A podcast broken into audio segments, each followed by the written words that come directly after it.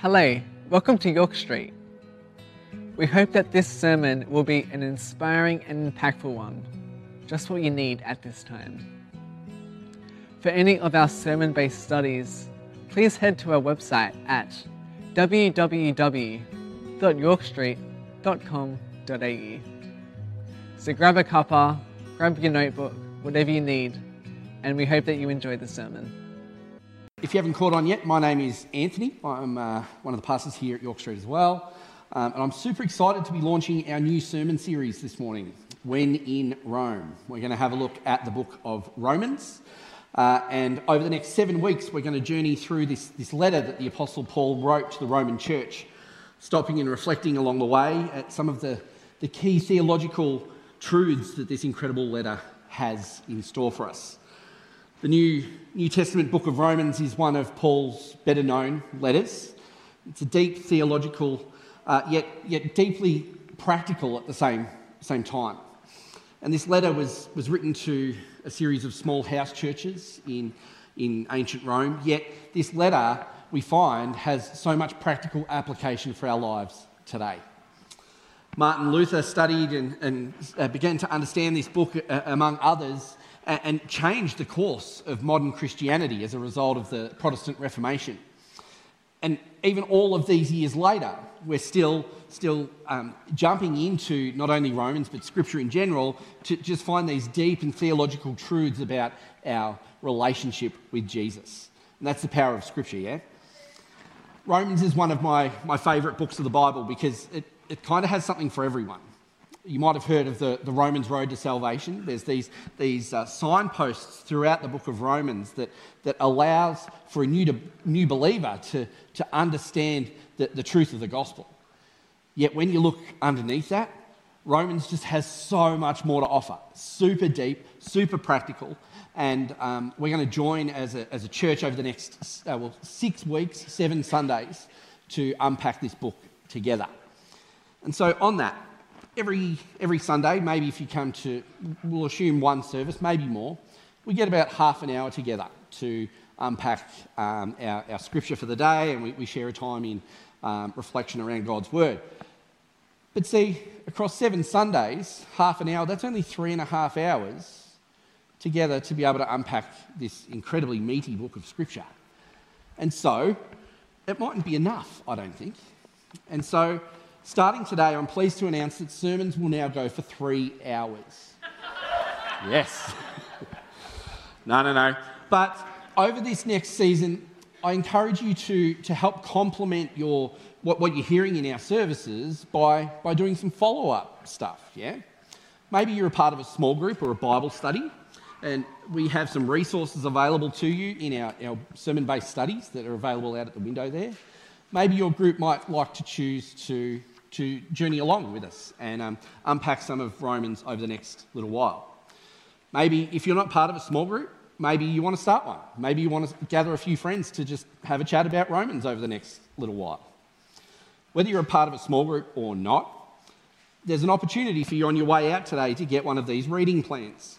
And so on the front is the When in Rome stuff, but on the back is a day by day guide over the next six weeks, seven Sundays, as to how to follow along with us as a church through the book of Romans. So I encourage you to get on board with that. And so, regardless of, of whether, um, whether you, you're part of a small group or you do it by yourself, instantly we've just multiplied our exposure to the book of Romans. Instead of three and a half hours just when you roll in the doors here on a Sunday, maybe you've multiplied that even 10 times, maybe 30 hours over the next seven weeks. And I can guarantee you, and I'll give you money back if this doesn't happen. But I guarantee you, the more you press into Scripture, the more you sow into His Word, the more you learn about God and ask the Holy Spirit to, to convict your heart through, his, through, through the Scriptures, I guarantee you your life will be changed. Guaranteed. Come and see me in seven weeks if it's not. The only other thing is, what if you don't have a Bible? Well, I've got an answer for that too. I'll put one in your hand today. So if you don't have a Bible, and I offered this to the early service, and I suppose it's probably only fair that I offer it to you too. This is my annual like offer to help you install the Bible app on your phone. Any other week, it's not available. Go and ask Pastor Tim. I will help you get the scriptures in your hand. Whether it's on your phone, whether you need a paper Bible, come and see me. Let's make this happen. So, who's excited about Romans? Yes. Very good.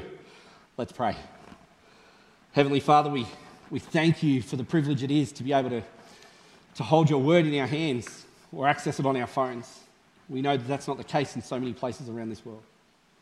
Father God, as we, we come before your word over these next days and weeks, would you start to change our hearts? Would we have a new revelation of who you are and who we are? Father God, would you be at work in our lives? Would you draw other people into this space? Would we have the conversations? Would we have the, the interactions? And would we draw people into a closer relationship with you through all we do? In Jesus' name, amen. I wonder whether you have like a go to TV show or a movie that no matter how you're feeling or what you're going through, you can just switch it on. You know exactly what's going on, you know all the characters.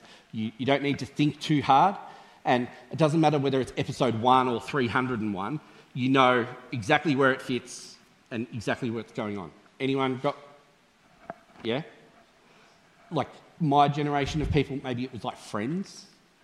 Or there's, there's this it, it, you don't have to think. It's just like, yeah, it's playing. You're not really taking it in. It's just your comfort show or your comfort movie. I wonder whether you're like that with Scripture. I wonder whether you have a go to in your Bible. Maybe you're drawn to the Gospels because it's the work and life of Jesus, right? That's the, the foundation of our faith. Amazing. Maybe it's, maybe it's the letters maybe how, how do we, we live as followers of Jesus that, that draws you in? Or maybe you like to tackle the Old Testament and the, the history of the, the Hebrew nation and, and how um, there was such a need for Jesus. Whatever the scenario is. Anyone got a favourite book like Obadiah? Not many? Okay.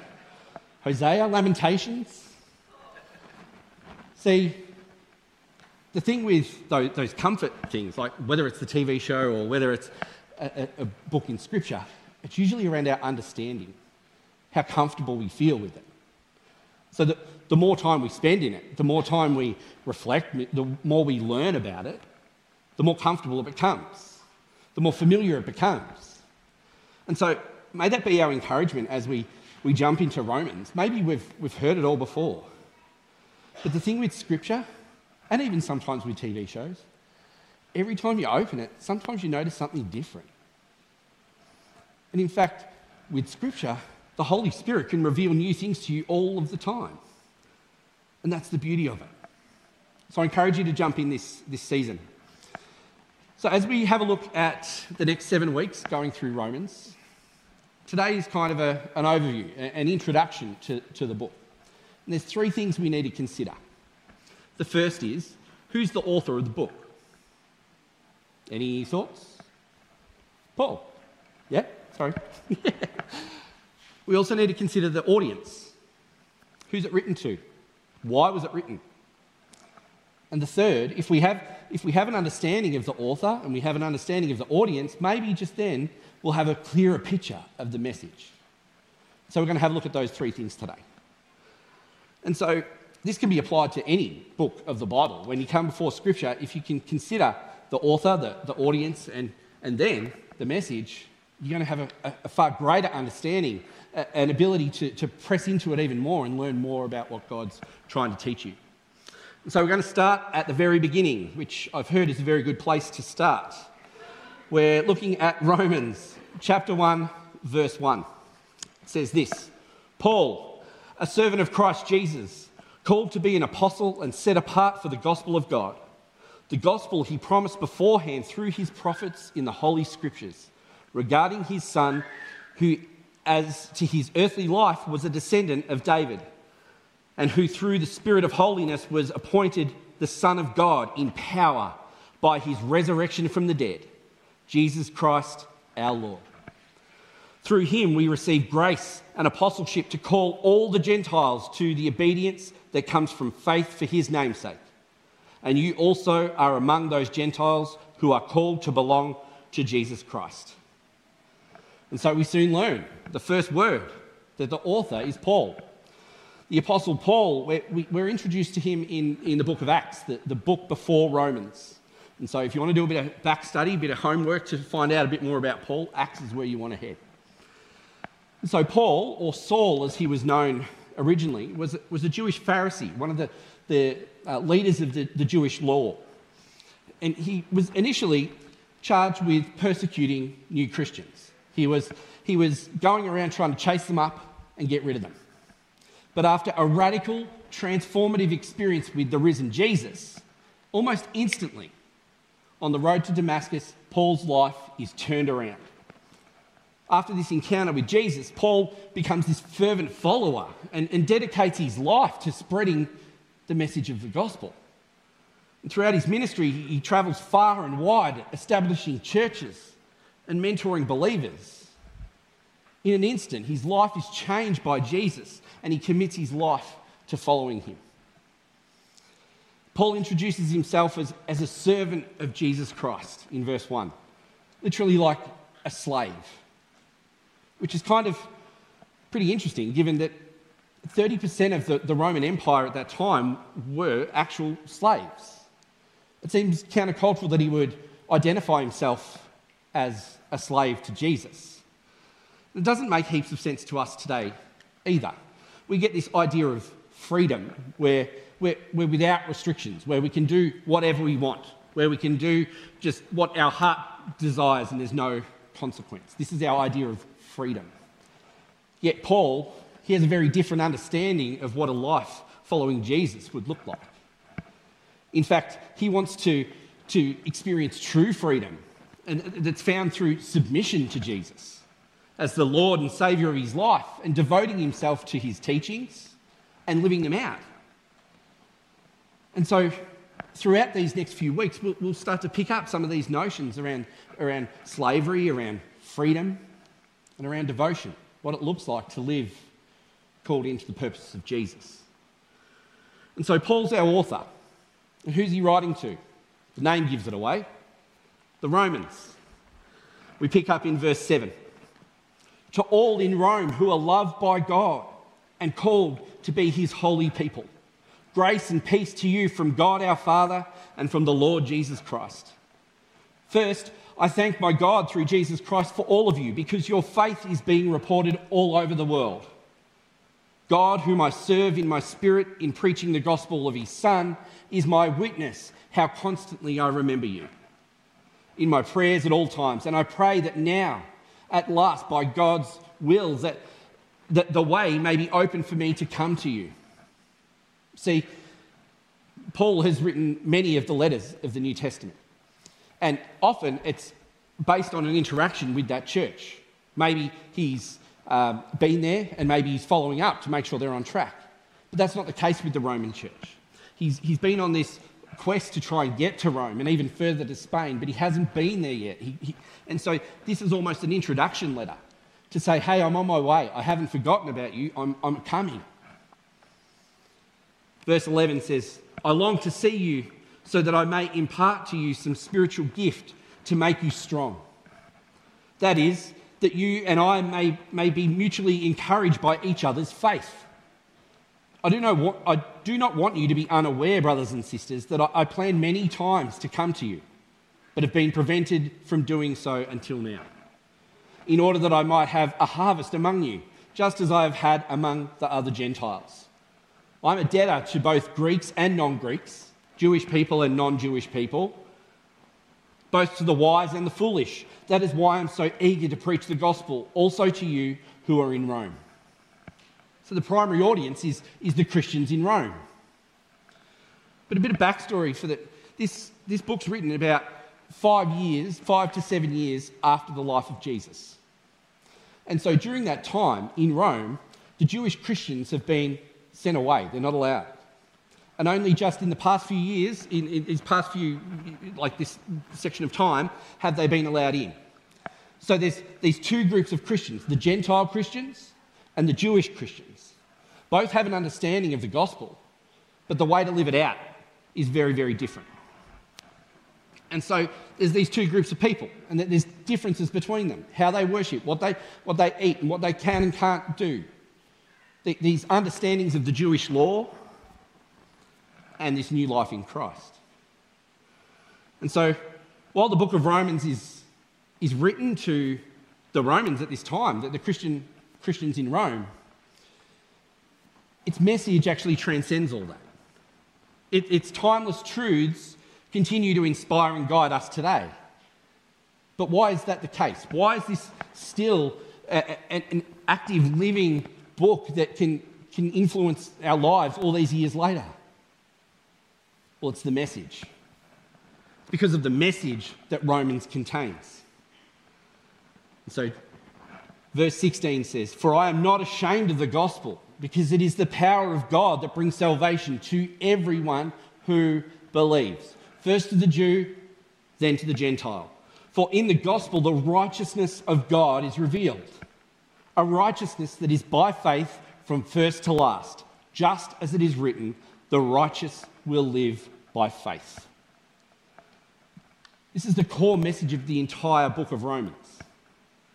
The gospel is the power of God that brings salvation to everyone who believes. This is the message of the gospel, and this is the message of Romans.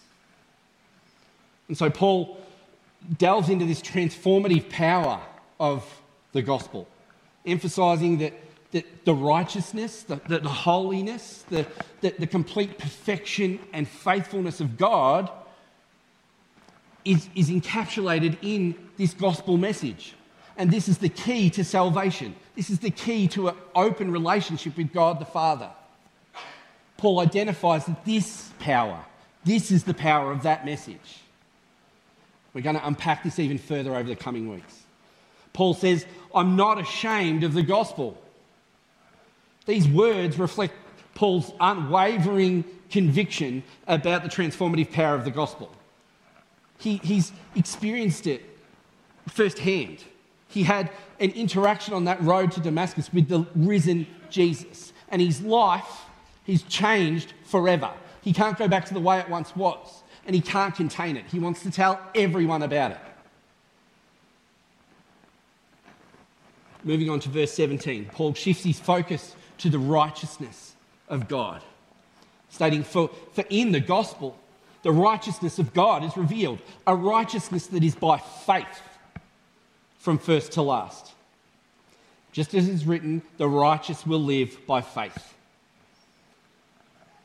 See, right standing with God, the way to access God is revealed through this gospel message, not achieved by human effort or what we do. And that's what it used to be like under the Jewish law. So that's why there's this, this challenge between the, the two groups of Christians in Rome. There was a way you were expected to live, provide sacrifices and offerings, a way, uh, the, the things you would eat, there was a way of doing life that's been thrown on its head as a result of the gospel. It's a free gift, it's not through human effort. And so, this is the message. This is the message that Paul is so confident in.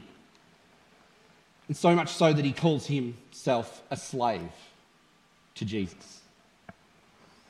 See, Paul sees himself as a, as a slave, not, not under obligation, but as an offering. He has this, this deep, deep desire to want to share the gospel, which he's not ashamed of, he's so confident of. I wonder whether we're so confident. Would we be willing to say that we are slaves to the cause of Christ? Are we so so affected by our personal story, our personal interaction with Jesus. A lot of us in this room have had them, or maybe yours is still on its way. But are we willing to, to stand up and say, this, this has happened to me? Jesus has changed my life, and I can't help but tell people all about it. I wonder whether we have the confidence in the power of the gospel today. So, today, as we've had a look at providing some context to the, the book of Romans, as we're going to unpack it over the next six weeks, we've had a look at the author Paul, we've had a look at the, the audience, which is the Roman church, and we happen to be beneficiaries too all these years later. And the message. The message is the key. The message of the gospel is what brings salvation, it is the power of God. And this is what brings transformation to our lives. This, my friends, is good news. It's precisely what gospel means good news. In fact, it's the greatest news. Guys, I wonder whether over the, coming weeks and months as we, we press into the book of Romans, whether we might leave this seven week journey together having more confidence having a deeper understanding of the power of God through the gospel and its ability to transform our lives. Let's pray. Lord Jesus, we thank you for the incredible message of the book of Romans. Father God, would you encourage us over these next weeks? Would you be with us through this series as we explore your word? Would you open the eyes of our heart to, to the depth and the, the beauty of the, the message of the gospel? Would we walk away from today? Would we walk away from this series having a richer understanding of your heart for us and who you call us to be? Would we experience the, the, transformative power of the gospel through our interactions, not only on Sundays, but throughout the week when we press into this, this book? And Father God, would you send your Holy Spirit upon us to convict us when there's, there's parts of our lives that, that don't line up with your will? Would you highlight them to us? Would you guide them through would you guide us through that? Would we have a real revelation of your plan and purpose for our, our lives this week and always, we pray. In Jesus' name, amen. If you would like prayer or to find our sermon based studies, please head to our website or check the description below for a link.